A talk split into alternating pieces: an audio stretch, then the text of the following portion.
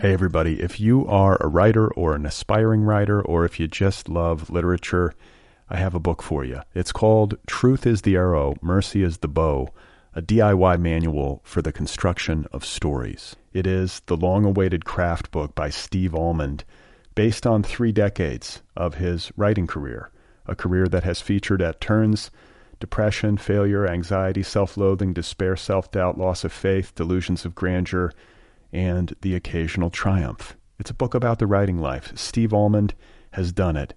He has embraced it, the full catastrophe, and he has lived to tell about it. The Boston Globe says, quote, This isn't just a book about writing, it's a book about honesty. And Richard Russo calls it, quote, one of the best books on writing I've ever read. It's also the funniest by a country mile. Once again, it's called Truth is the Arrow, Mercy is the Bow, a DIY manual for the construction of stories by Steve Almond, available from Zando. Go get your copy right now, wherever you buy books.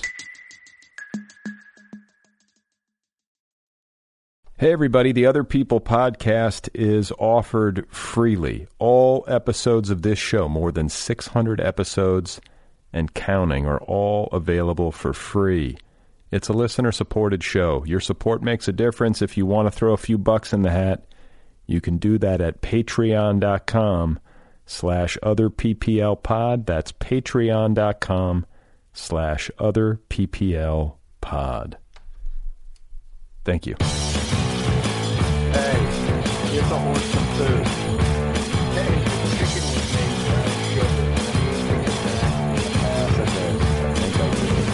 Hey, How's it going? Welcome to the Other People Show. I'm Brad Listi. It's good to be with you.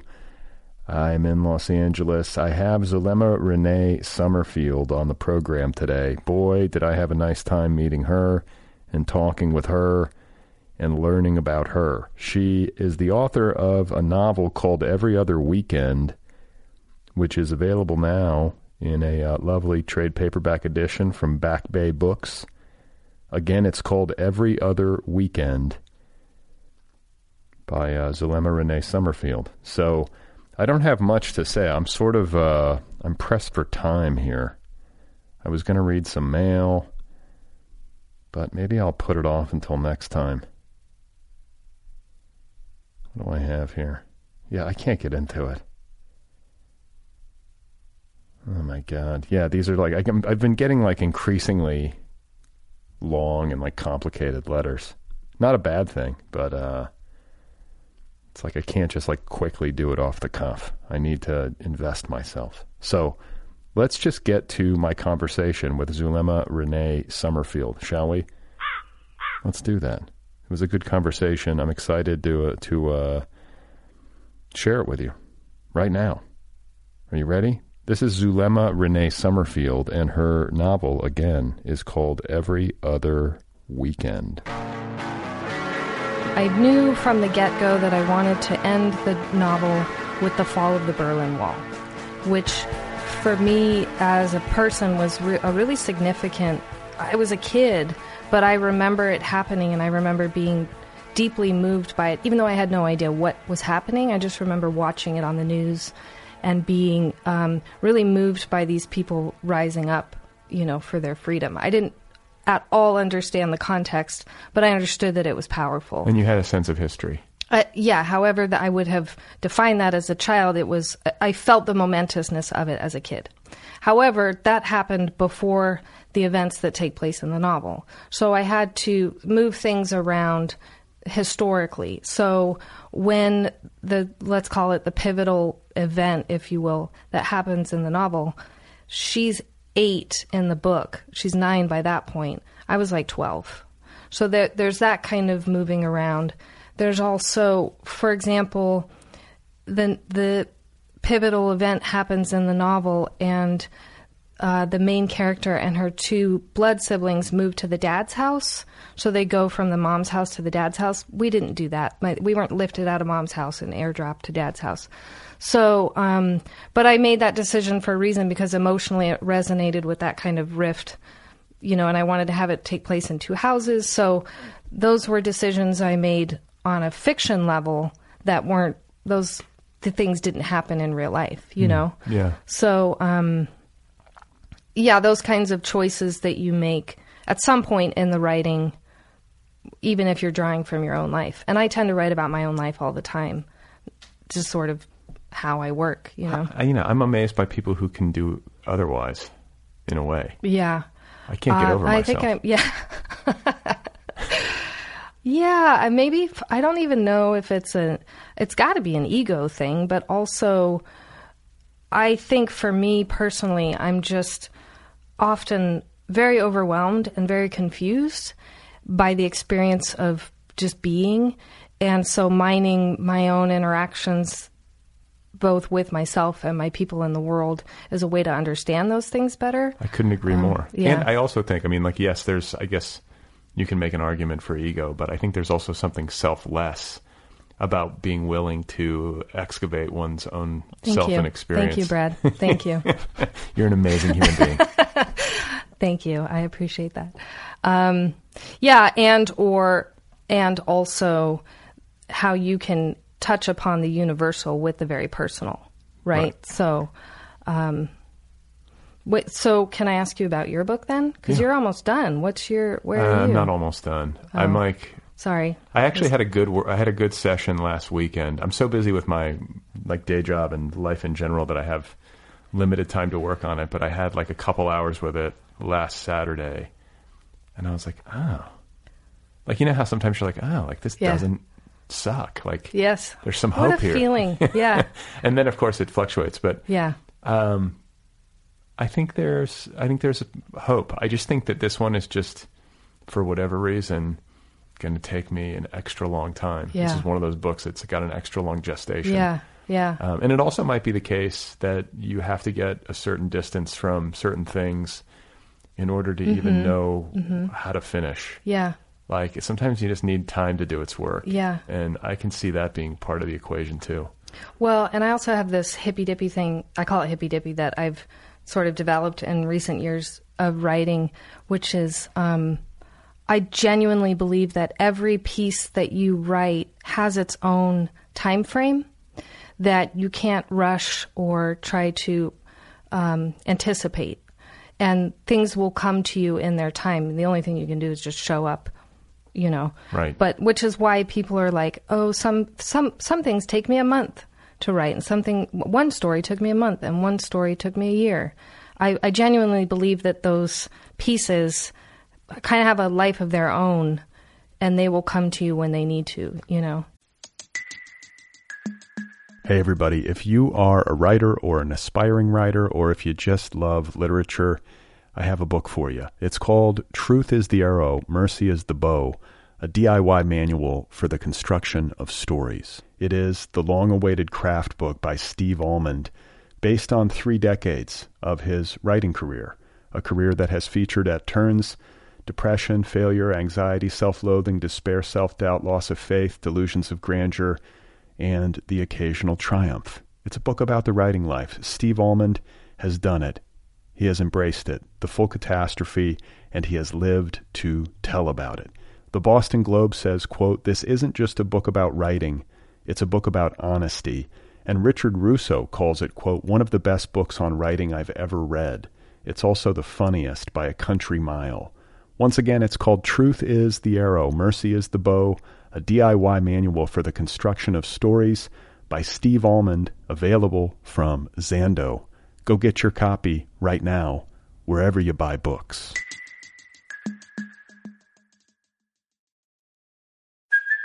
Hey, it's Kaley Cuoco for Priceline. Ready to go to your happy place for a happy price? Well, why didn't you say so? Just download the Priceline app right now and save up to 60% on hotels. So whether it's Cousin Kevin's Kazoo concert in Kansas City, go Kevin, or Becky's Bachelorette Bash in Bermuda, you never have to miss a trip ever again. So download the Priceline app today. Your savings are waiting. Go to your happy place for a happy price.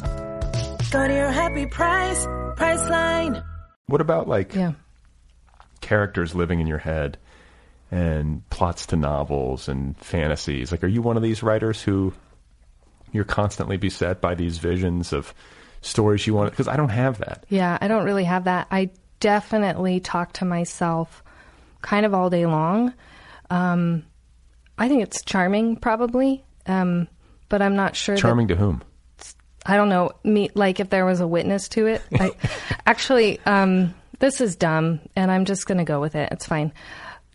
Last year, I was like, "Ooh, I have a character for sketch comedy. I don't do sketch comedy, but the character is called Cat Lady, International Spy, and the premise is that."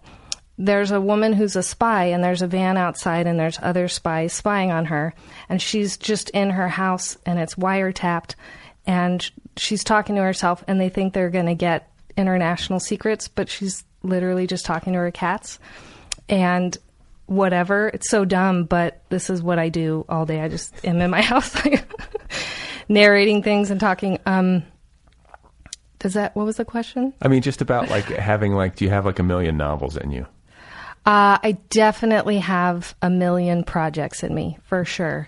Um, yes, simple What- answer. But what are they? But I mean, are they are they fiction or do you have like other like? Do you want to write screenplays? Do you have comedy Yeah. aspirations? Um, well, right now I'm working on another novel, which, to your point, novels are really, really hard to write. I'm not sure why we do it. Such a labor of love.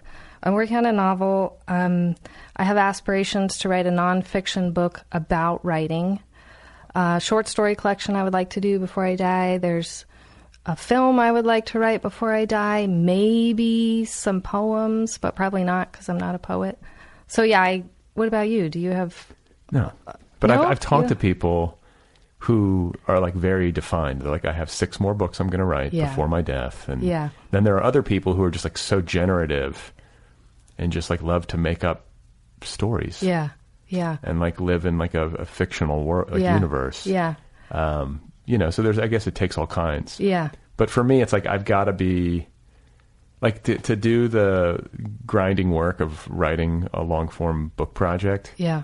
Like I've got to have something really bothering me, Like what? What does that mean? like grief, trauma. Yeah. Like some sort of deep, like existential life confusion, pain. In order to dive into all the work that a novel requires. I think so. mean? Or like to even like feel like I need to have feel like I have I have something to say. Like even if only to myself. Like I Hmm. Need to work this out. yeah, yeah, that's real. Um, yeah. But and I guess that's fine. Well, can I change um, lanes just a tiny bit because there's something I've been wanting to say to you for a very long time. Oh God. Um, no, it's a good thing. I don't want to add to your plate because I know you're a busy man, you're a family man, you're a working man. but I genuinely think that your weird meta tweets about podcasts need to be a book. They're so hilarious. There's a um, a tiny book by Thich Nhat Hanh. Well, it's a compilation. Do you know what I'm talking about? It's like pocket size. Yeah, I'm and sure. it's like little meditations. I really want Brad Listi's weird, fucking weird tweets about podcasting to be a little book. You're talking about like when I'm I'm basically taking like maxims about writing. Oh my god, about life. They're and- amazing. And about life, but a lot of the stuff I feel like they're because the writing, bless it. Like I love writing, I Yeah. love writers, but like we can't take ourselves and our profession Yeah. a bit too seriously. Yes. But Like- the tweets are hilarious. They're like, um, if a podcaster podcasts in the woods and there's no one around to, to record it, does it make a sound? Whatever you're tweeting, I'm like, oh my God, these are so genius. And there's so many of them. And I feel like you and I know people in publishing. I, f- I think we can make this happen. Well, we'll Yeah. see. We'll see Yeah. if we can realize your dream for me. But Yeah. it's also I want you to add it to your list of dreams because they're so good. Well, and I also I think that there's also it's also me grappling in like a comedic way because it doesn't doesn't bother me that much. Like podcasting's doing well, frankly. Yeah. Like I, I used to joke that it's like the new blogging because like everybody has Yes, one, and yes. you know blogging is like you know no respect. Podcasting's sort of that way.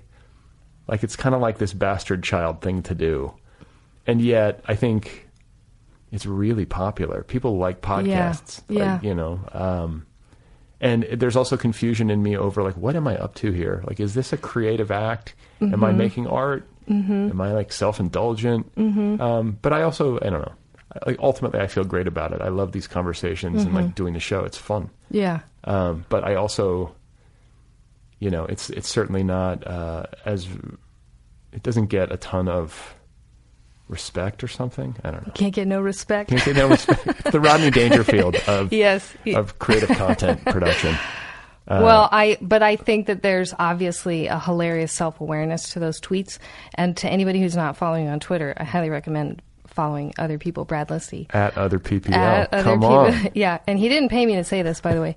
um, because of the self awareness, because you're so mocking the self seriousness of it, and precisely because podcasting, everybody has a podcast, gets a bad rap, rep, rap. We- We've reached like peak podcast, I think. Yeah, and you're mocking that in a brilliant, hilarious way. I just really think that that should be a little book. And I have visions of me like, I'm going to go on a hike. And going on a hike, there's nobody there. I reach in my pocket, pull out my little podcasting tweet book, meditate, you know. Maybe that's my ticket. That'll be my Yeah, huge exactly. breakout bestseller. um, so I want to talk to you about anxiety. Please, that sounds exciting. I'm going to sip my water. Yeah. Yeah, So ask away. I think uh, part of this is selfish because I have an anxious child. My daughter, who's Mm. nine, is like she's just extra aware and anxious in a way that like touches me, but also like is heartbreaking because she's like worried she's going to get shot. She's worried she's going to get lost or abducted or like she's like kind of coming into uh, touch with the the problems of the world The bigness of it. and yeah. you know what can go wrong and then i think with my son being born with some challenges i think that accelerated it i think she's you know she's experiencing this too it's really hard mm-hmm. and so she's looking at him and he can't walk yet and he has to go to therapy and she's there with him and you know she's trying to process this with her little brain And She's so- nine? she's nine Yeah. and just sometimes the things that come out of her mouth you're like oh boy you're too Yeah. young to be asking Yeah. these questions Yeah. and i don't i don't have a good answer Yeah. You're like, I podcast. just a podcaster, honey. not a, not a genius. Uh, but yeah, so I guess like you know the the protagonist of your book, Nenny, if I'm pronouncing that Yeah. correctly, yeah. um, you felt familiar to me, Yeah. and uh, I guess uh, like my selfish personal question is like you you were an anxious kid. I'm imagining, Yeah. And like Yeah. you seem you seem well adjusted. You came out of Thank it you. like how much should i be worried like how, how much of that i'm trying to remember my own childhood too because like i don't think i was i don't think i was super anxious i think i had some anxieties Yeah. but i'm not like Yeah. i wasn't like super keyed up like did you have that and did you how did you work through it So, a couple of things. One, I don't think I realized how anxious I was until I started writing the book. You know, we talked about kind of teasing apart your own life and being like, oh, wow. So, there's that. Um, though I do remember being probably around your daughter's age. Um, and maybe I was 10 or 11, and I would go around and check all the locks before bed, which I still do. This is OCD, this is anxiety. And I was doing it one night, and my little brother said, he goes, "Why do you do that every night?" He got angry. That?" And I was I was a child, and I was shocked. It was like um, I knew that I was doing it, but I didn't quite know that I was doing it, and and it was horrifying to know that there was a witness to it. One, that somebody else was noticing this behavior, and two, it was upsetting to him.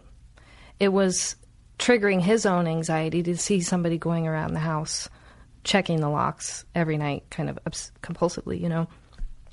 Um, so I think that was the first time as a young person when I was like, oh, this is a thing. I don't like to use the word normal, but when it kind of clicked, oh, not everybody's going around checking, not a nine year old child checking the locks of their own house. Like from an adult perspective, whoa, that's intense. was this after You your know? parents split up Yeah, because my parents split when I was like five. so yeah i'm just i'm just thinking like maybe there's like a sense of like safety loss of safety i sort of feel that i can kind of feel that with it, just raising a kid in the city you like they see things and you're like well i guess the secret's out Yeah, world's fucked yeah. up you know? well, and I don't want don't want to say too much about it now, just for a number of reasons. But um, I also been writing about this other thing that happened when I was young that had nothing to do with the divorce. That was a violation of our home. Somebody coming into our home and violating our space. And so, uh, you know, I was like three when that happened. So, like, obviously, that's going to trigger lifelong anxiety. So, to go back to your original question, um, a couple of thoughts about your daughter, and I'm just going to, as they come, share them. One, which I would love to share with you. Somebody posted to Instagram this cute little graphic of ways to talk to your anxious child. There's like nine or ten ways to talk to I'm your probably anxious child. failing on all of these counts. Uh, but the thing is that you, as your daughter was not born with anxiety, neither are any of us born with a skill set to just naturally address it. We have to learn these things. We have to develop these tools, right? right. Um, and I can, side note, guarantee you're not screwing it up if you're thinking about it. If it's on your radar, like that's already massive, right? Oh, right? good. Okay. Yeah. So I don't. You don't need me to affirm you, but um, Actually, I do. Please. Okay, good. so we've got your little book of tweets, and we've got you're a good parent. So present me with a list of. Build me up. By the end of this interview, I want to be whole. Okay, good. That's why I'm here. Um, anyway, it's this really beautiful list of ways to interact with a child about their fears and anxieties.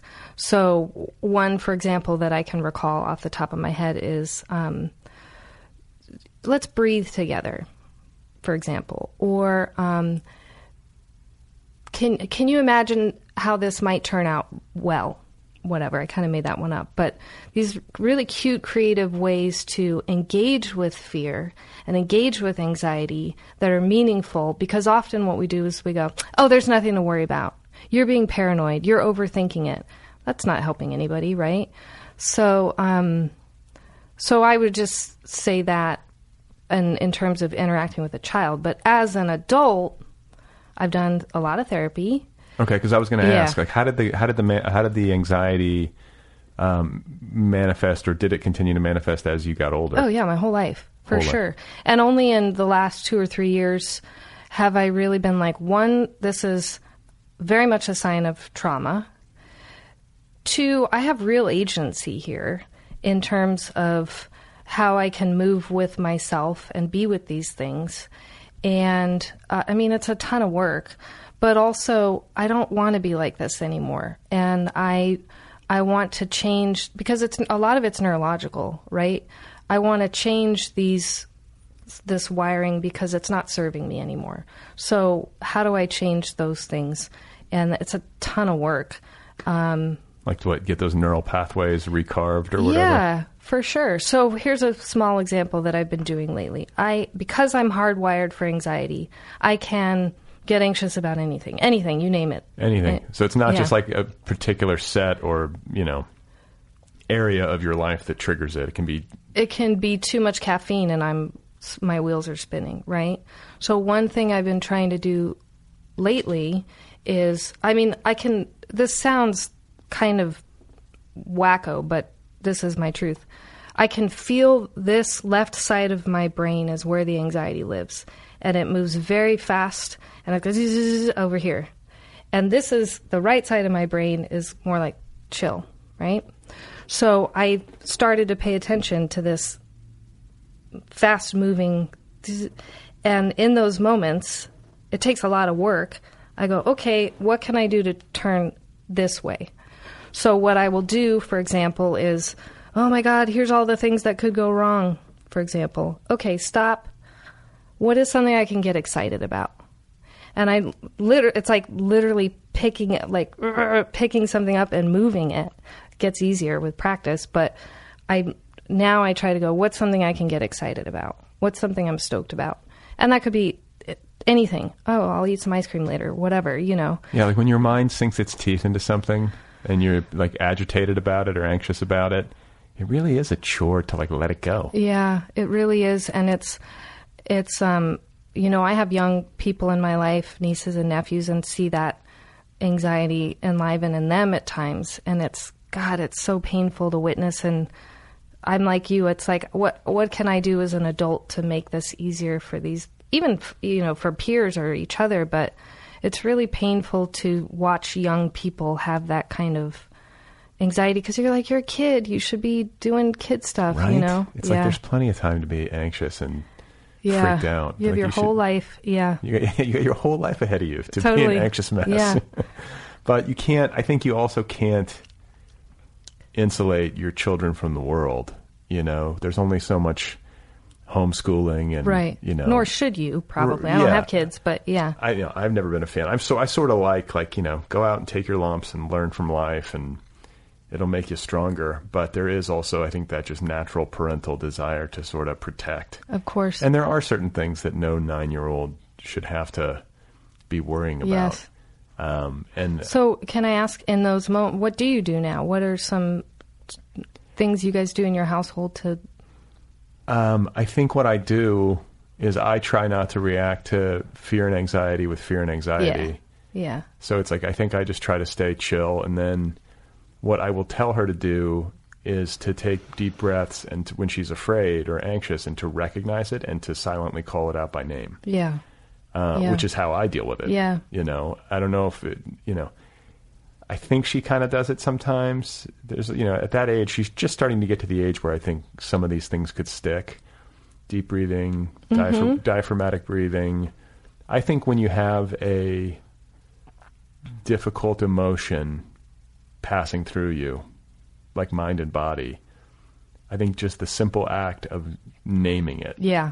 and saying hello to it, not resisting it or penalizing Yeah. yourself for it, diminishes its power. Yeah. And it's subtle, but it's effective. It's so powerful. It's so beautiful. In part because it's so subtle, right? but to a uh, child, I think sometimes they're like, it's not working. Yeah. I still feel anxious. Yeah. And it's like, yeah, you do, but at least now you know you do. Whereas before you were just being the thing. Yes. You were being the fear Yes. being the anxiety. And so it's just getting that distance and trying to make her make that connection. And so I'll do that stuff, but you know, if you get too heavy handed about it, she's like, Dad, Stop. stop. Yeah. you know, and then she doesn't want to do it. Yeah. So I'm I'm always like, you know, when she was really little, like four, I tried to get her to do meditation, and you know, parents try to do that stuff, and I quickly realized like she was sort of into it at first as like a novelty. Yeah. And then as the days piled up, and I kept trying to make her do it, I could see her just being like, "Ugh." Dad. yeah. Yeah. And so I stopped. Yeah. The last thing I want to do is turn her away from something that could genuinely be useful and Yeah. healthy In the long run. by making Yeah. it like an onerous uh, Homework like, kind of. chore. Mm-hmm, So I think my general attitude as a parent is to just lead by example and to hope that she'll pick it up. I think she'll pick it up over Yeah. time. I mean, sometimes you got to intervene, but I'm I'm a pretty hands-off dad. Like maybe to a fault You're almost. just podcasting all the time. I'm just in the garage. You're going to be fine. Daddy's got a podcast. It's a police chopper. Just calm down. Don't worry about it. They'll find him. Don't worry, honey. Well, Just- I will say this. So, um, and I don't take it with a grain of salt, but the last couple years, the last two years have been very personally intense. I went through divorce that I was not expecting, very intense and very derailing, for an destabilizing. And so, um, coming out of it in the last six months, six or nine months, I've been doing a lot of like, oh, these are the things that really got me through. The big things are were therapy and my community. But in addition to that, What's your community? my people. Oh, my, okay. Yeah, like my friends and my family, right? Yeah. Which to me, close friends and family, is the same thing. My family, it's called my family. Um, interestingly, writing was not one of those things because writing is hard. So writing did not help me with my depression and anxiety in the last couple of years. But a couple of things did, which I will mention here. Um, music, like really getting in my head and being like, I need to get out of my head and just putting on pop music. Total game changer, right? Yeah. Um, so I don't know if that will help your child if she likes music, but um, and also I'm now a total geek for the New York Times crossword puzzle. Probably a little advanced for a nine year old, but it works because you're taking all of doing a puzzle is useful because you have all of this anxious energy and you're channeling it into you're giving your brain an outlet for that. You know, energy needs to go somewhere. Except when like the theme of the puzzle is like natural disasters. Or, Sure. Um, yeah, that's a good point. But even I don't know. I'm not. Um, well, yeah, I was terrified of earthquakes when I was a kid. Terrified of them. I was like literally pulling out my own hair. Uh, this probably isn't helpful for you to hear. No, I mean no. It's like. I, I feel like when we had the earthquakes earlier this summer, she she was a little spooked. That'll freak her out. Yeah. I was strange. I'm strangely not spooked. Yeah. Maybe I should be more. once again. Yeah. I'm just like I, I- was like standing on our little balcony out here when it happened, which is like maybe the the most exposed place to be. Yeah. And it just started bouncing, and I was like, oh, cool. Like Yeah. I I don't get freaked out by it. Yeah. But maybe we just haven't had a big Wait, enough. so let's get let's get really real. Yeah. What do you get freaked out by? I think like you know something happening to a child. To your family, yeah. Yeah. I mean like just the basic core primal fears. Um, Yeah. I i don't want to sound like uh, you know it can sound hubristic, and I don't want to you know I don't want to talk a big game because I'm sure there are plenty of things that could level me where I would be thrown off my my base. But like I feel like I'm I, I've come to terms with just the basic mechanics of life, like the unpredictability of it and the Yeah. finiteness of it, and the impermanence of all things. Like yeah. here today, gone tomorrow. I'm not really sentimental uh, about most things. I mean, like occasionally, you know, like like I hang up my son's drawings, you know, like his little Mm-hmm. They're scribbles. beautiful, by the way. But eventually, uh, you know, just to be honest, like I don't know if I'm gonna like have them forever. Yeah. Like we have this Dropbox, like because we take all these photo photos with our phone, and they. Go, I'm like, well, but eventually we're gonna like lose our phone, or our phone could crash. So we want to have them backed up. Yeah. I will. I almost guarantee you never look at any of those photos. I'm not that person. Yeah. I'm. I'm in. I'm on to the next or whatever. You know, like maybe eventually I will. you but it's- might, yeah. I- It's such a big pile. How would I even find anything? Yeah. And I don't have the time to sit around like alphabetizing everything. Yeah. But I want them to be there, like just in case my kids want them or Yeah. something. Like, I don't like the idea of them going completely away. But like, I personally am not of the temperament, um, you know, to to be looking back a lot. I don't like to look back, Yeah. and I don't like to look too far forward. That's I, sort of I think I'm the same. I think, well, I don't know. So a family member recently Dropboxed or whatever a ton of photos of, you know, my grandparents and interacting with those. Fo- they're gone now. Interacting with those photos five, ten years later was very meaningful, but I wouldn't want the t- tangible. It's just too much crap, you Right. know. Like not to say family photos are crap, You gotta, but you you, gotta, know, like you gotta literal- Marie Kondo those archives. Yeah. Like, you know, Yeah. keep the good ones. But Yes. eventually, maybe that's what I'll do because there's going to be a lot of garbage selfies and Yeah. pic- pictures of somebody's arm by accident. you know, it's a phone. Garbage selfies, You know, yeah. yeah. But just like, you know, Yeah. especially once your kids get a hold of these devices, like my daughter is like on my account. So like, it's so annoying. Every single iPad photo she takes shows up on my phone. Yes. So like I'll pick up my phone and there'll be like 170 of the Yeah, same. Yeah, but you know what? Someday she's going to be a teenager and she's going to be too cool for that shit. Yeah. And you're going to miss the days I when know. your phone was flooded with I know. pointless selfies. We're already approaching that cusp. Like she's still a little girl. Yeah. She's nine, and it's like she's going to get braces soon, and it's really just a year or two. Yeah. And then they start to be like, "I want a phone. Yeah. You, you're boring." Like, Yeah. There's always there's already a little. Cherish it. it, Brad. I'm trying Cherish to. it. I'm trying to. Yeah. Trying to be a you know it's it's hard to be a good parent. Um. Like to do it well. I think that may, might be part of why I'm more hands off. Mm-hmm. Like, uh, n- not negligent, I hope, but just not like I'm not helicopter parenting. Yeah. She's gonna have her own life. Yeah. There's- I've only got her for. I mean, I feel like too. Like, I'm a realist. They're here for 18 years, and then I want her to go on and have her own existence. She may not. She may not, she'll be here. She'll be in the garage with me. It's a nice garage. yeah, just like vaping and being like dad. Um, but yeah, I don't know. You know, I'm trying to. I guess I feel like the the I do what I feel like I should do, but I'm not going to get neurotic about it because I feel like people need to figure things out for themselves. I want her to be confident and to be resourceful. She doesn't need me micromanaging. Were you that way when you were young? I was when What I were you like? my mom tells a story of me when she was because I you know I went to a little public school in suburban Milwaukee, mm-hmm. and the first day of kindergarten, like we used to just walk to school. Yeah. it was we lived close by. My friends and I would just walk to school, Yeah. walk home unsupervised. But it was like the first day of kindergarten, and my mom was like, "Well, all the moms are like walking their children to school." My mom walked me out the door, and I was like, "What are you doing?" You were embarrassed? I was like, "I got this." Oh, wow. I was like, "Leave me." You were six? I was like four or five. That's I was like, I don't want you anywhere near Yeah. me. So like, I think that's just like emblematic of this like independent Streak. feeling, I'm going to do it myself. Yeah. My mom was like, "What? You know, Yeah. don't you want me?" And I was Yeah. like, "No, I got it." You walked away and she's like, he's going to be a podcaster. That was that was the moment she knew. And you know what? It it definitely like that little character trait, wherever it comes from, was consistent Yeah. throughout my youth. Yeah. um, and sort of like a if you know, tell me the stove is, the stove is hot, I'm going to touch it to find Oh, out. you're one of those. Kind of. Yeah.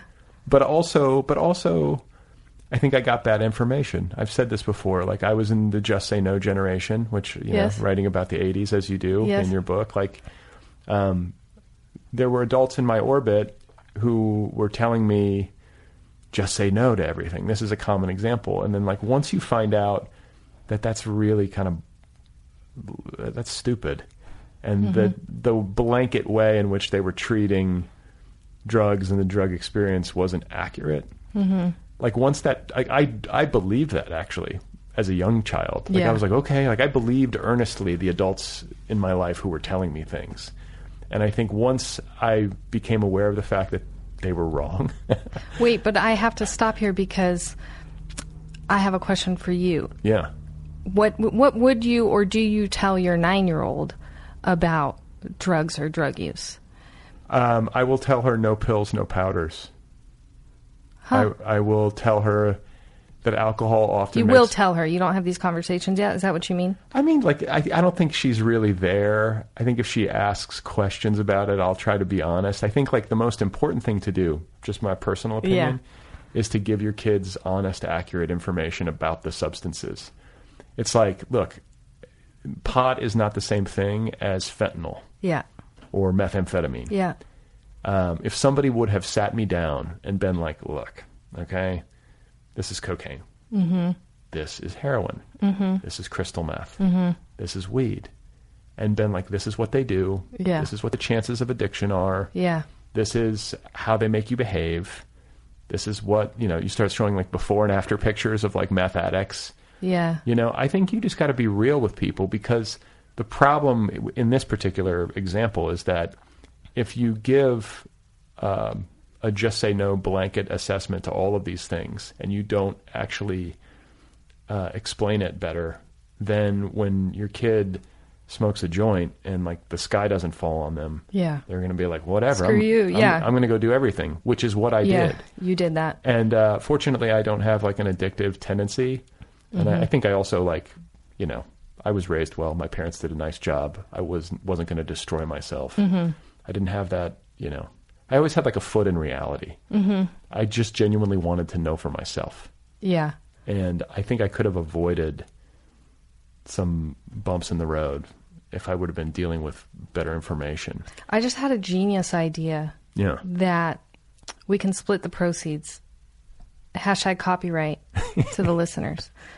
But it's based on a philosophy that I don't think either you or I ascribe to, but it's still hilarious. Um, if you give a mouse a joint, and it's all about, you know, the downward. it's hilarious. You know, if you give a mouse a cookie, they're genius, right? Yeah, yeah. If you give a mouse a joint and then by the end of it, he's strung out on whatever. That's what I was drugs. told, though. That's yeah, what I was no, told. I know. I think like I, I think I'll be like cigarettes would really bum me out, um, just because they're, you know, You mean if she's yeah, uh, yeah. because it's just like ugh, it's so bad for you, and it doesn't give you much, you know, and yet, you know, I smoked. Uh, not proud of it, but I did, and I Mm-hmm. can still find a certain weird glamour in it. If I'm being honest, I still like the smell of like secondhand smoke mixed with gasoline. I don't know why. Um, so you know, I'm not like some sort of. Uh, I don't want to be preachy, but that would bother me. You to see your child smoking Yeah. in this day and age. Um, alcohol, maybe in particular for a girl, just because it makes people behave dumb. I, I don't like if you're ever really around really drunk people when you're Oh sober. gosh, You're just it's like, so boring. and it's just like, okay, you're just loud, and this is annoying. Yes, it's so boring to be no no shade to to the people who drink a lot, whatever. But man, some I will I will go to a party. There's always a tipping point. Not that I go to a ton of parties. Yeah. Let's be clear. Uh, but there's always a tipping point. Everybody's having a good time, and then boom, It gets stupid. it gets fucking stupid. And you're like, literally, no one here is here. No one in this room is actually in this room. You're all on your own thing. Right. And I'm just kind of bored. I'm literally going to go home and do a crossword because we are not interacting. I'm interacting with however many drinks you had. You know, after a certain point, I call Right. it the tipping point, you know. Right.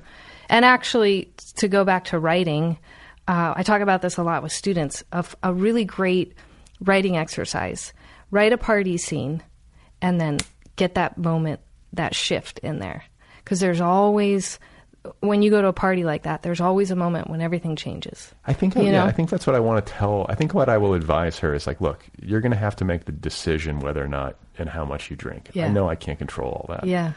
All I ask you to do is like for the first year that your friends are drinking, just watch. Like just watch. I don't. I have a hard time believing that'll happen. I really do. I'm so sorry. I do. She might. She's well, so and nervous. also that's so creepy. Like, But- but I want her to- she's like her friends are drinking and she's just staring. yeah, I, but I just want. I think you need Just to stare, honey. Just just stare. Just slack jaw. I don't know. I just. I guess I want her to bear witness to the effects. Yeah. Um, Well, why don't you cut out the middleman and just sit her down one day and just get trashed? just get your her? and video it and just be like, "This is you." Maybe I will. I mean, Yeah. You know, there's also like the like you know urban sophisticant, uh, like bougie, like often white parent who's like, "I give my teenager a glass of wine with dinner." Mm-hmm. You know, because I went to France once or something. You yeah. know, and it's like, okay, maybe there's going to be some of that just to sort of, you know, you don't want to make it this boogeyman. Yeah. Um, I mean, wine was around when I was a kid. It seemed like when I was a teenager, if we had a family thing, yeah, you can have a little bit of wine. yeah. It wasn't a big deal. right? Yeah. It shouldn't be. Um, so maybe some of that, but I don't know. I guess like the only like I think psychedelics um, responsibly used, uh, you know, and having done some decent reading and understanding what the situation is and Mm-hmm. the history is, and pot, um, those two feel reasonably defensible to me or defen- defensible to me. Mm-hmm. Um, Wait, so can I ask a question here or Yeah. note something? Because I'm an avid, obviously, fan of other people. And I notice a trend where often you'll be talking to writers and then all of a sudden talking about drugs and alcohol and addiction. I feel like recently I was listening to one where you and I don't remember who you were talking to kind of scaled out and noticed that together. Like, oh, we talk about this a lot on this show. Yeah, I talk about Um, psychedelics a lot. I talk about, I think drug and alcohol experiences just because I'm, they they had a powerful impact on me. Mm-hmm. Like this, like very concentrated phase of my life in college, where it was like all the doors were open. I Mm. would have done anything Hmm. between the ages of it. Like not not always to good effect Yeah, sure. but that was my like i'm free i'm going to experiment i was given some bad information i'm going to find out Yeah. and uh, i think like too at that age young men in particular like are drawn to extreme experience it was almost like I I wanted to invite crazy into my Yeah. life um, and it didn't always work out well you know and so um, i think though that it was formative i think though in many ways it was like spiritually formative. Like it was powerful. Sure. uh, especially the psychedelic stuff. Um, but also like related trauma. You know it wasn't just the drug experiences. It was kind of all of it. And so i'm curious to know if other people had similarly formative experiences. I think people who work in a creative mode you know those sorts of experiences often inform a certain sensibility. Um, and then i think in particular i'm fascinated by psychedelic experiences just because of how powerful they are or can be and how guaranteed how guaranteed it is if you if you take enough. Like you know like it's just uh it's uh it's it's actually hard it's hard to language after the fact but it is for most people i think who have gone through it uh, somewhat singular Yeah. in terms of like how it impacted them even in ways like you can't necessarily pin down but Sure. it's just like there's kind of a before and after it's like oh okay like i don't know what the fuck is going on Like, Right. this is a there's a lot more than meets the eye Right. and the stories tend to be interesting Right. Yeah. Well, at least for a time, you know. yeah So the book I'm writing now is uh, based on that time in my life, my young 20s, man, we just smoked so much pot. Like it was insane and dumb. You know, like we, I wasn't even really a person. I was a pothead. Right. You know, not that those things are inextricable, but so anyway, um, I decided to write about this time in my life. And last year I was working on the book and I was like, well, the only way to really channel this is to get a little high and work on this, right? Which actually really uh, kept me focused. I was able to work for six, seven hour chunks, which is not normally how I write. So, so you know, I was like hyper focused. Anyway, wrote it, wrote it, wrote it, gave it to my agent, and um, bless the man. We love him. Who's your agent? His name is Chris Clemans. He's amazing. Love him. At what agency? He's at Jank, Janklow Nesbit now. Um, anyway, so I gave it to him, and he, he, he the fir- the notes for the first like fifty pages are like, yeah, yeah, this. Oh, here's some thoughts, and then the notes kind of trickle out, where literally at the end he's. I'm paraphrasing, like, what the fuck is going on? and so we got on the phone, and I, you know, I wasn't. I knew I didn't. I knew that it was a hot mess when I gave it to him. This is what drafts are. I know that it's a hot mess. I just need you to help me see, you know. Okay, so we're going over the notes and he's very patient and loving and wonderful. And I, f- I felt like at some point I had to tell him, hey, by the way, I kind of was high for a lot of the writing of this because I thought it was important because the protagonist is high. And he's like, yeah, I could tell. I like, Well, there goes that experiment. so good when like your most trusted reader is like, this isn't working. well, but you know, I have a theory that because I, you know, there, I think there, there's like this romantic notion that you can get high and, or, or I think even the more romantic writerly notion is that you can get drunk and like write brilliant prose. I'm not one of those people. No, I don't think. I mean, I, Yeah. I would say 99 out of 100 writers Yeah. can't do it. Yeah. And then there's like Bukowski who can like drink wine and bang Yeah. out like 80 Yeah. pages or whatever. But, um, I- I, you know, I, I guess my general theory on pot is that it can be done.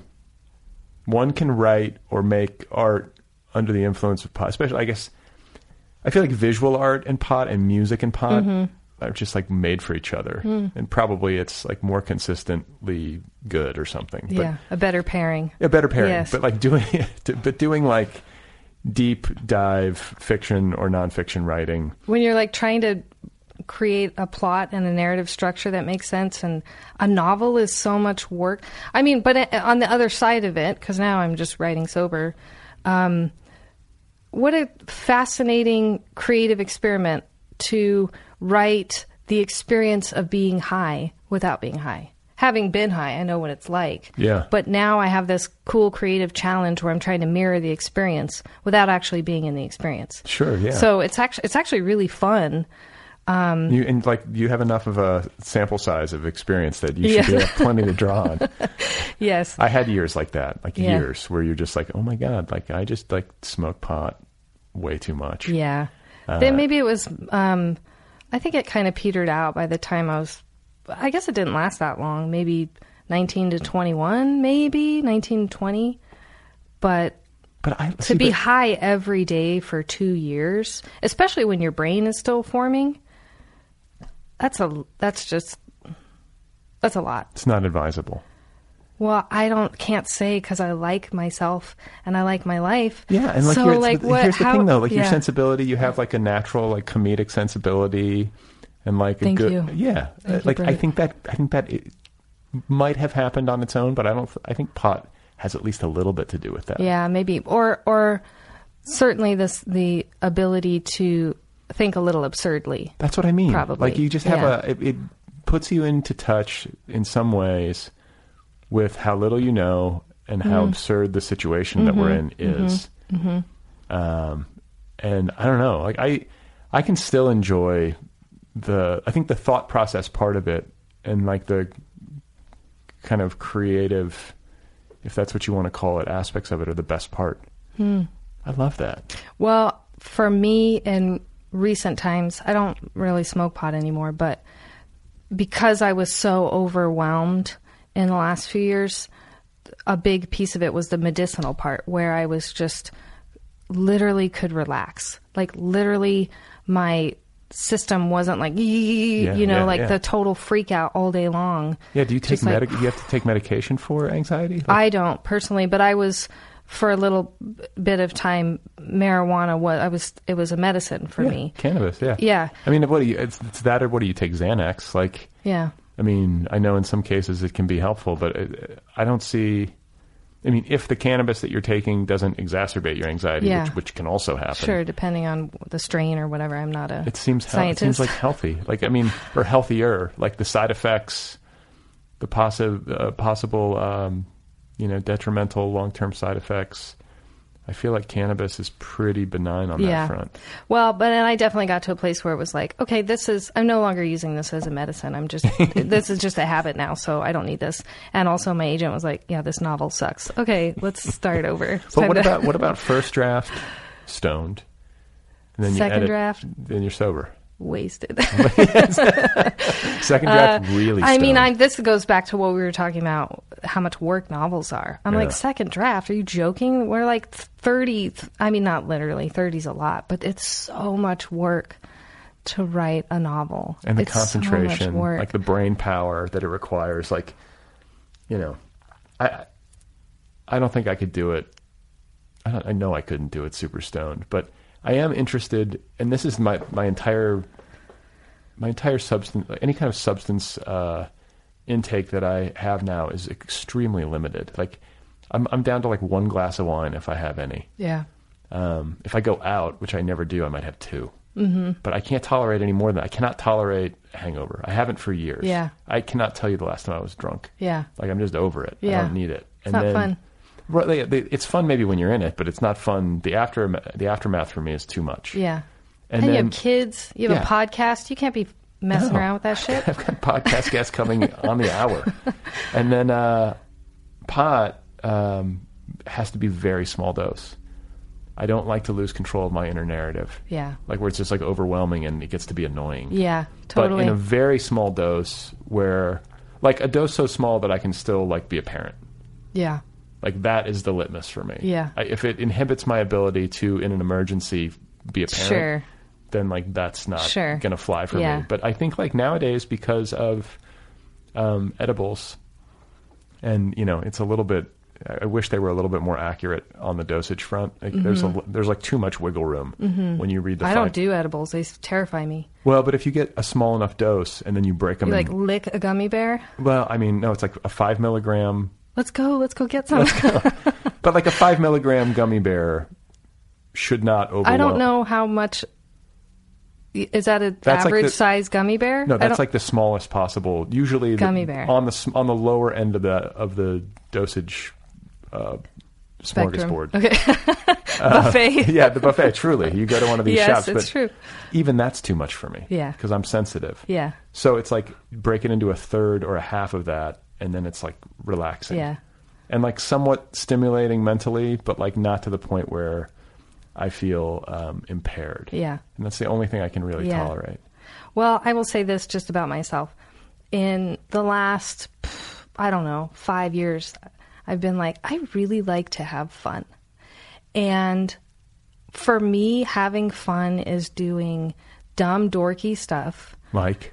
Uh, oh gosh, anything dumb. Like if you're like, let's go to IKEA and get a hot dog and pretend the living room is our own Yeah. and do a photo shoot. I'm like, fuck yeah. That Yeah. sounds amazing. that sounds amazing. by the way, what's the deal with the IKEA food, like the meatballs? Right? You I don't think I've ever had an IKEA meatball, but the day is young. Uh-huh. And as soon as you hit stop on the podcast, we'll go to IKEA. I haven't had an IKEA meatball. Um, anyway, the point is, I like to do dumb, fun stuff. And that, for me personally, doesn't translate into drinking or getting high with people. I have no judgment. I can see my friends having fun. But you also but did me it personally, all. You did it all. yeah, I didn't do it all, but I've done enough. You did enough. Yeah, You had I've your time. enough. You know, I don't know how old you are, but like, I think you get to a certain phase of life where hopefully you move on. Yeah. Like, I, I don't, I don't, I look at people, I don't see it that often, to be honest. But like, I'll, like especially if I go to like a sporting event, go to like a football game, Yeah.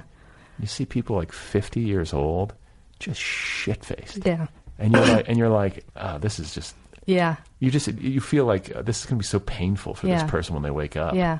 Well, so speaking of dumb stuff, so my dad was like, I want to go to an Angels game for Father's Day. And I'm like, cool, whatever you want, dad.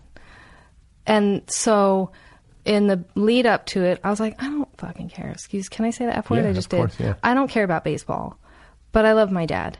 And this will be more interesting and more fun if I get super invested in the fun aspect of it. So I was like, put my fun hat on. What do I know about baseball? Like an that's actual fun? hat or It's a, it's a, yeah, it's an imagine. Well, also he bought me an Angels hat, so it is an actual hat. Yeah. But um, what is what fun can be extrapolated from going to an Angels game? T-shirt cannon, jumbotron, mascot, the fucking organ guy. Like, Yeah. what do you know about baseball that's rad and fun, right? I mean, yeah, yeah. all, of those things. And so I went with my fun hat on, determined to have fun. It was so much fucking fun to just go and be like, I'm going to arbitrarily pick that team and give it my all. And yeah, it was so fun. and so we went again.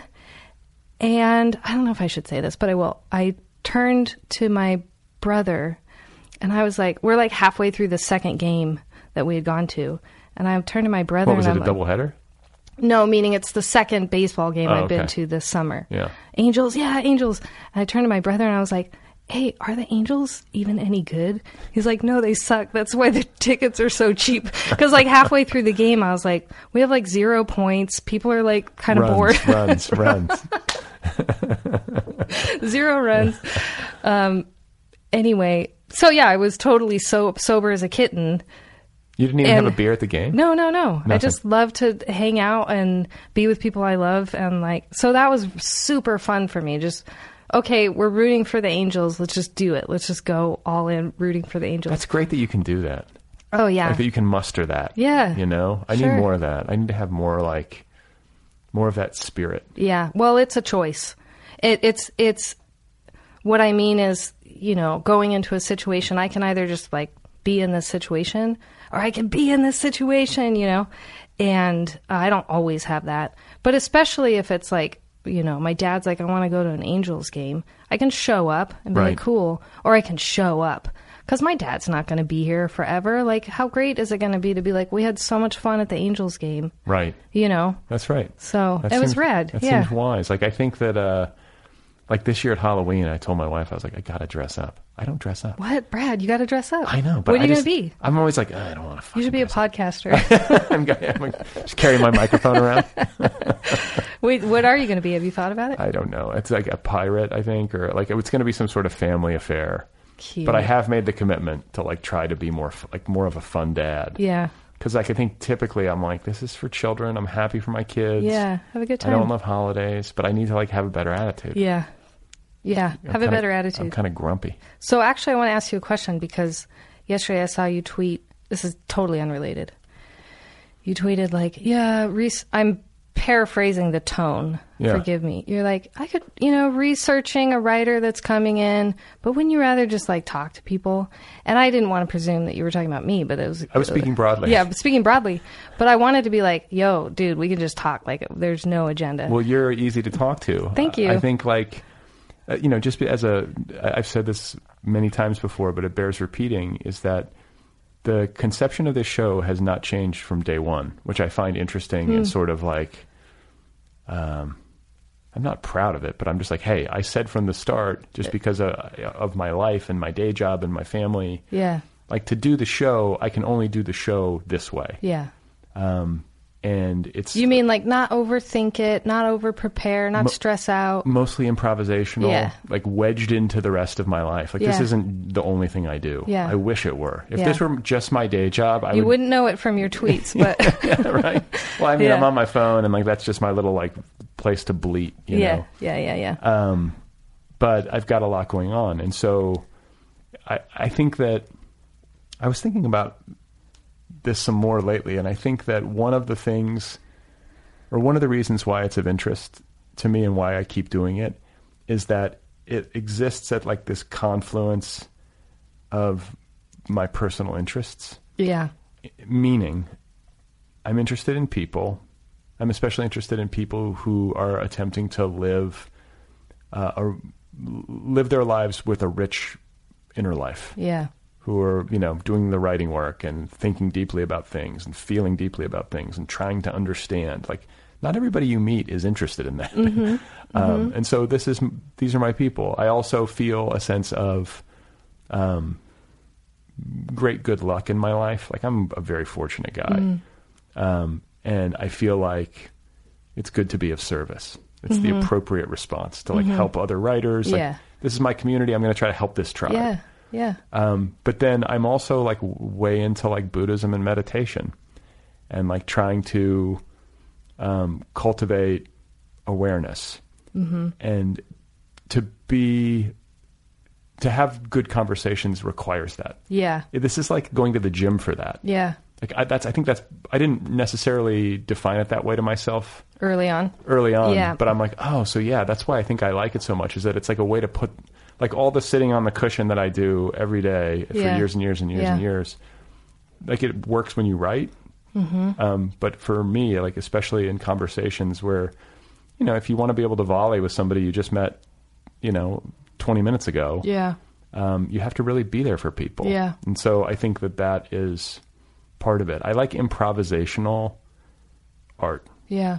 I like it. Same. You know? But so let me ask you a question because I do think I'm easy to talk to. I like I go to parties, I have a good time, sober, banter. I love well, actually, I don't like small talk. I fucking hate small talk. Me too, yeah. But I love just curiosity. I love people circling questions or just being like, you know, just riffing about stuff. It's kind of one of my favorite things.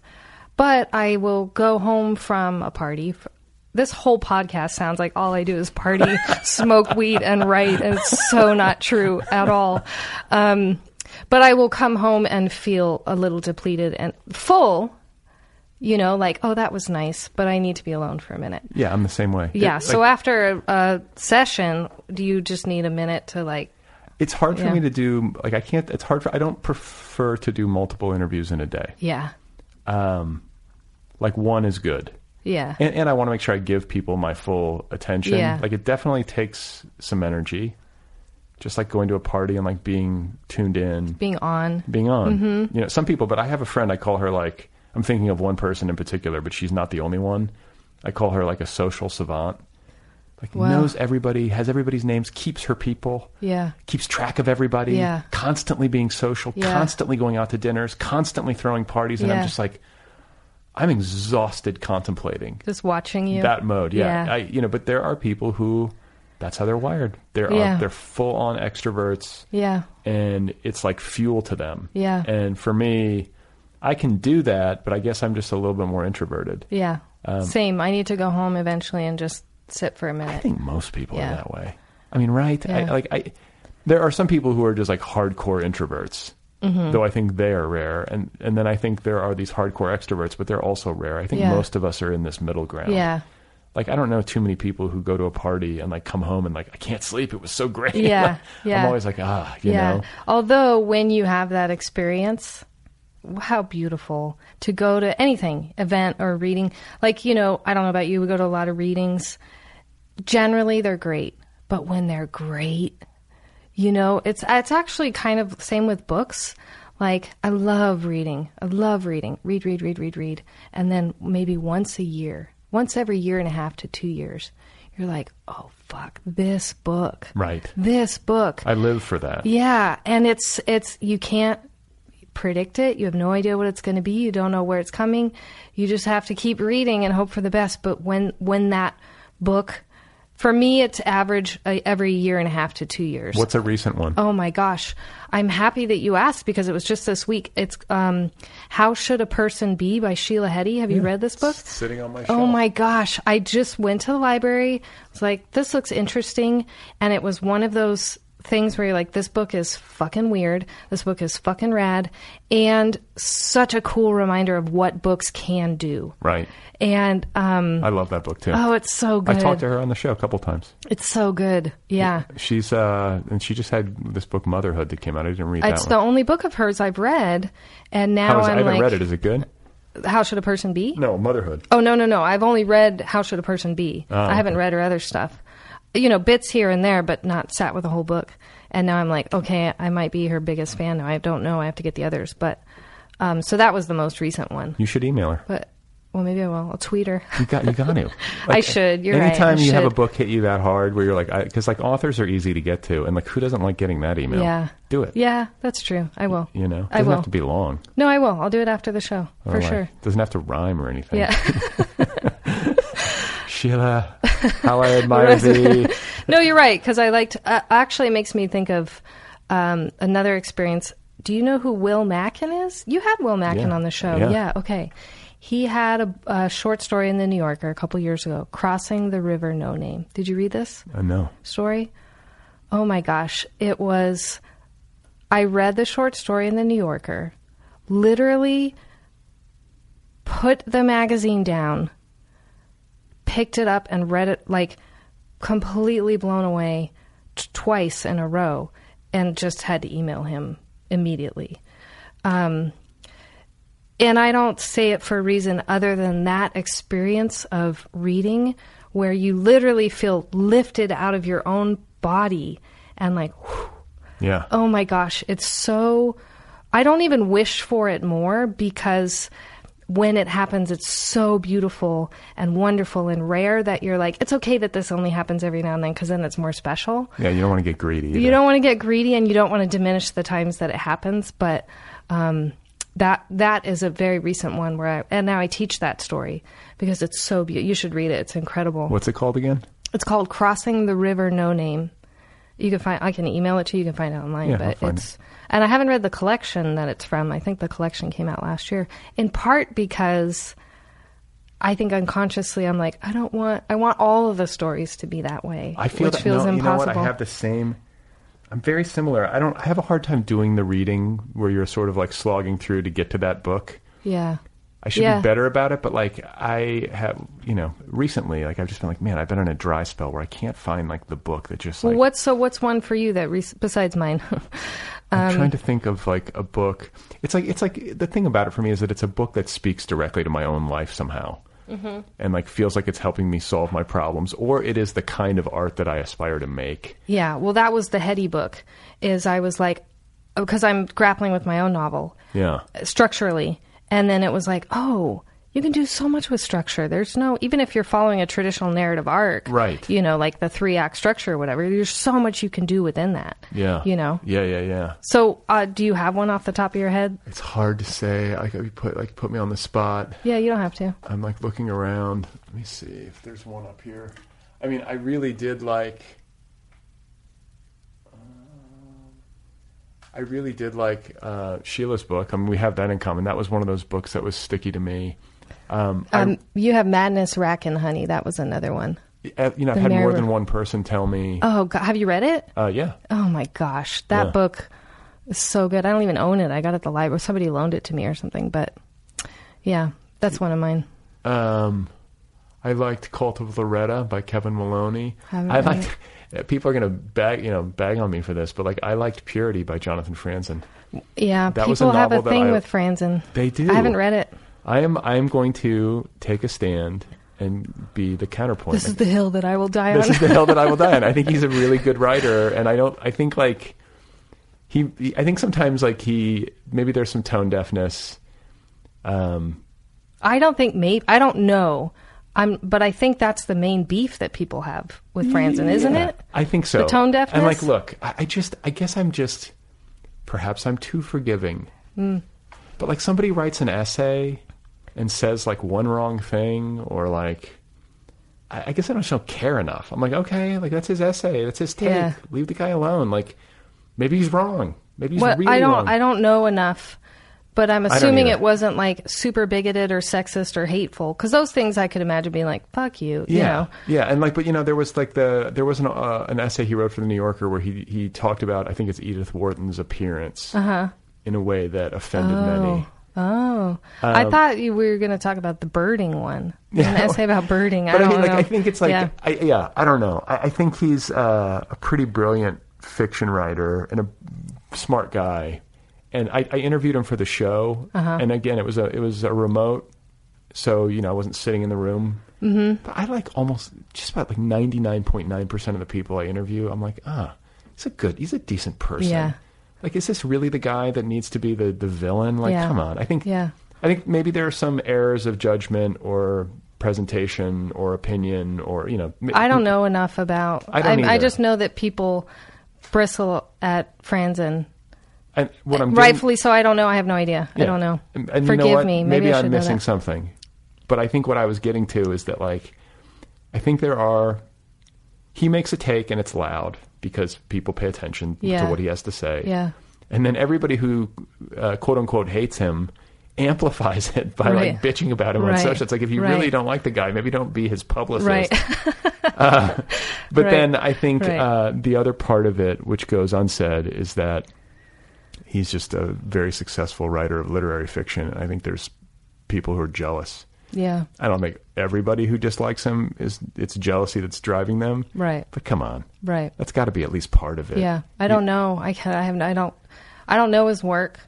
I don't want to speak for other people, but you can say that when you're at that level of exposure, you're exposed to more cr- criticism and critique, right? Yeah. So And if you issue So like a, of s- makes if you issue a strong take, I guess I'm like I'm I'm re- I, I want to be really liberal in my acceptance of strong takes, and including the takes that come back where they're like, Franzen is wrong, he sucks. Okay, like you can say Yeah. that too. Mm-hmm. But like I just don't like like the demonization where it's like he's a devil.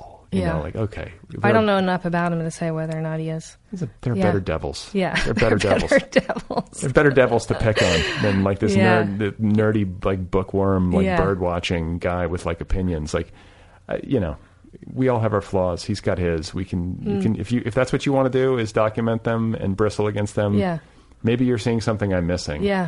But I just looked up at my shelf and I was like, I, I got to I admit. got I'm sorry everybody. I'm sorry, everybody. I thought Pierre. Like I, yeah. I always say that if I finish a book, it's a good book.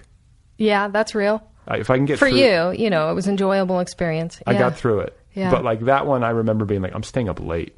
Yeah. and turning pages. Yeah. And I enjoyed it a lot. Yeah. Um, I read. Uh, I reread the novel Taipei by Tao Lin Uh-huh. because I, th- I thought it was such like it's such a like strangely detailed work of autofiction. Uh-huh. Like a cr- it felt like a crazy level of specificity and recall. Yeah. Uh, Is that the only novel of his you've read? Uh, I read Taipei. I've read Trip. I don't Um, Trip. and maybe like the the one about American Apparel, shoplifting in American Oh, yeah. Apparel. Wait, I might. Oh no, I was going to say I might have read that in one sitting in an American Apparel. And what's the one with like wasn't. the you know I don't know. I've read a lot of his work, but I think the most recent work is the stuff that's strongest to me. I think Taipei and Trip are the most interesting to me. Yeah. But that's a book. You know, if I reread a book, that's super rare. Yeah. Um, I don't know. There are a lot. You know, I, I, I say that there are books, or that I have a hard time finding like the book, but the truth is that you know, many books have touched me. Yes. yes. But that experience of being completely blown away is. I mean, it's probably a little corny to be like, "That's why we do it," because I don't really think that. I, that's not my aspiration. I don't go, I'm going to blow people away with this one. That feels a little self important, you know. Um, but that experience, when it happens to you, is so. I mean, if you could bottle that shit Right. and sell that, it's so beautiful. Well, It's- anybody, yeah. anybody who writes, it's like it's like you know, you want to, you love the magic trick so much, you want to learn how to do it. Yeah. You know, you start as a reader, and somebody blows you away, and you're like, oh, if I could do that for Yeah. somebody else somehow. Yeah. I think that's So an- wait, we might be getting up against time, but what was that book for you as a young reader? Because I know mine. I mean, as a super young reader, it was probably like Breakfast of Champions by Kurt Vonnegut. Wait, how old were you? Seven. that was that day you went off to Yeah. preschool. No, I mean, uh, I mean, I was like probably in junior high or uh, high school Wow. because I was, I mean, you're talking about when I was a kid. No, just if you can remember the first book that you're like, I want to do that. Oh. Oh, I mean, on some level, when I was really little, it was like Shel Silverstein. Hmm. I think it was the. I think like Shel. I always characterize Shel Silverstein as my introduction to subversive literature, uh-huh. which I think he functioned as for a lot of kids. Because Yeah. these poems are sort of like I'm skipping school, like the world's bullshit. I'm not taking out the trash. Yeah, yeah, yeah. totally. And so I think that, and then it- it's funny, and it can be funny in sort of inappropriate ways. I always responded to that. Yeah. and I think maybe it was me, like even then, butting up against like the Catholicism of my youth, which never registered with me. Yeah. and I you were always, rebelling through. I was always working against it. Yeah. I was always working against it, and so, you know, that gave, you know, that books and and writing and reading gives you like entree to new modes of thinking. Yeah. And for Shel Silverstein, best slash most terrifying author photo. Like the whole rapiest, back of the the whole back Yeah, of the fucking where the sidewalk. I just remember being a kid and being loving those poems and like literally couldn't look at the back of the or having to take the sleeve off because the photo was so terrifying. isn't, isn't there like a bare foot involved too? It's I like don't his- remember. yeah. I, the one I'm thinking of is just his head, and he's Oh. like, uh, yeah, yeah, yeah. He's yeah. kind of he had like a strong, like menacing, like look to him. Yeah. But, uh, he could write and illustrate for children. Yeah, I mean, how yeah. many millions of copies did that book sell? So wonderful. Um, so for me, it was James and the Giant Peach. I was in the third grade and Roald Dahl and read James and the Giant Peach and was like, what the fuck? Yeah. Books can do this? yeah. Um, and a little bit of Amelia Bedelia. Maybe we were talking about absurd sense of humor. Yeah. That, that stuff really stayed with me or really struck me when I was young. But James and the Giant Peach was like, That was the one. oh, yeah. Set you for on your sure. course. For so you sure. you knew from a young age, like from that point. that I want to be a writer? Yeah. No, no, no, no. Oh, Um, No, I don't think I. I didn't know that I was like, okay, I want to do this until I was 24 or 25 or something. oh, that's. yeah. I mean, that's. I don't know. That's still early. I mean, I wrote my whole life really bad poems, really bad poems, but really 25 ish. I was like, yeah, I want to, I want to try this out. what for was sure. what? Do you, was there something that pushed you over the line, or was it just an accumulation of? Yeah, there were two things. I had a class at Humboldt Community College. I don't remember the Community College of Eureka, California. I don't remember the name of it. And You don't remember the name of the college? I don't. I was high. No, I, was. I actually wasn't high, but um, I mean, in Humboldt, you're just by by being there, you're high. I don't remember. It's whatever the community college is in Eureka, and I took a creative first creative writing class I took there, and the instructor was like, I had turned in some stories. You should try to get this. You should send this out, and it was the first time that that even occurred to me as a possibility. Um, so that was really like light bulb moment. And thinking back now, I'm like, oh my god, that story was probably terrible. What could he have seen in that story that Well, he was high too. so- Yeah, we were all high, exactly. And then the second thing is, um, I was graduating from my undergrad, and I was applying to MFAs, and I went to a professor for a letter of rec, and she was an English professor. She was very hardcore. She was incredible, but she was made of steel. And she was like, I don't remember, I do remember her name, but I'm not going to say it. She said, um, What are you going to do with an MFA? Which, looking back, is a little absurd. Like, what am I going to do with a master's degree in fucking English literature? Right. But she basically was like, you should study English literature, don't get an MFA. And I, caveat here, you don't need an MFA to write, period. But I went home that night and I was like, really sitting with that and thought, really realized if I don't at least try this, like I could go my whole life and never try to be an English professor and I wouldn't have doubts about my choices. But if I go my whole life and never at least try to be a writer, that will eat at me. And that was sort of the moment that I was like, okay, I have to at least give it a shot, you know? That seems like a Um, good way to weigh it. Yeah, I mean, it's kind of now that we're talking about it at 25. Thank the heavens that I had that moment of perspective. That's how you that's know. how I became a podcaster. I like, It's if I, if I don't do this now, if I don't do it, what legacy am I handing down to my children if I don't buy and my children's children? um, well, it's been such a joy talking to you. Wait, before we end, I have to say something oh God, very no, it's very heartfelt and very real, which is um, I've prepared this speech before I came. I want you and all of your listeners to know that I fucking love other people. I have kind of fallen off listening, not just to your podcast, but to a lot of podcasts. Um, I think it's so wonderful. And I will say, last week I was kind of having a hard day, and I was like, I'm having a hard day. I know what will make me feel better. Hand to God. I know what will make me feel better, and I put on other people. And um, I can't speak for anybody but myself, but this podcast brings so much joy to my life. And um, if you're bringing this much joy to my life and I'm just one person, I can't even imagine. There's got to be at least four or five other people who feel the same way other people. And the last thing I want to say is I don't know if you've, you maybe haven't done it in a while, but when you do the crow sound, Yeah. oh God, it's podcast gold. So hopefully, I, by the way, I feel like I should. That's like that is my homage to Howard Stern. There is a woman, Oh. Mary, who calls into Howard Stern, and they play the crow noise.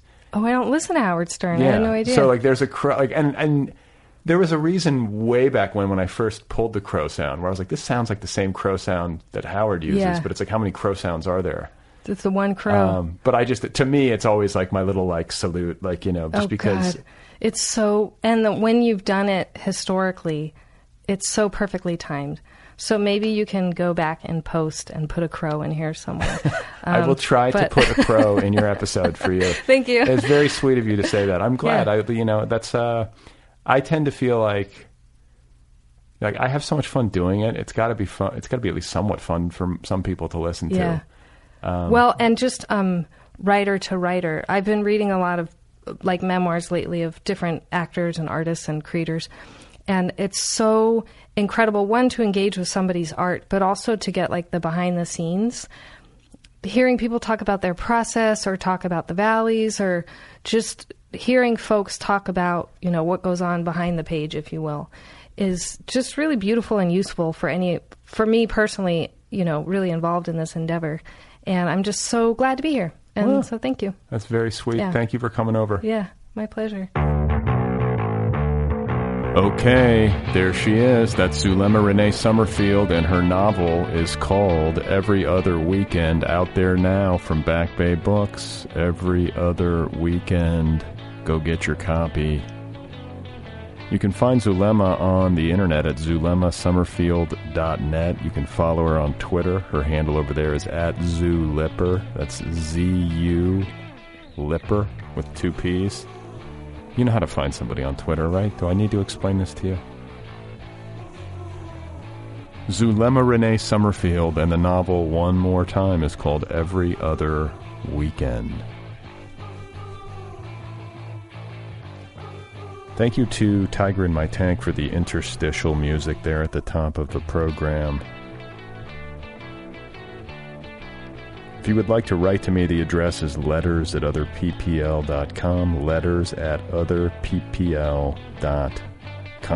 Let me know what you think. Tell me a story. Share your feelings.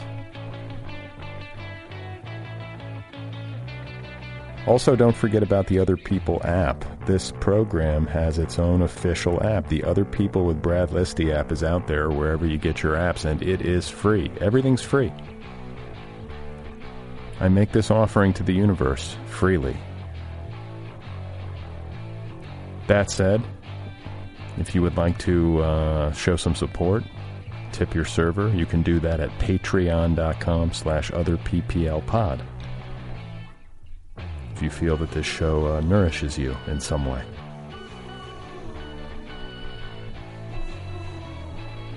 What do I got here? Let's see. Coming up next on the program is a conversation with uh, Madeline Stevens. So stay tuned for that one.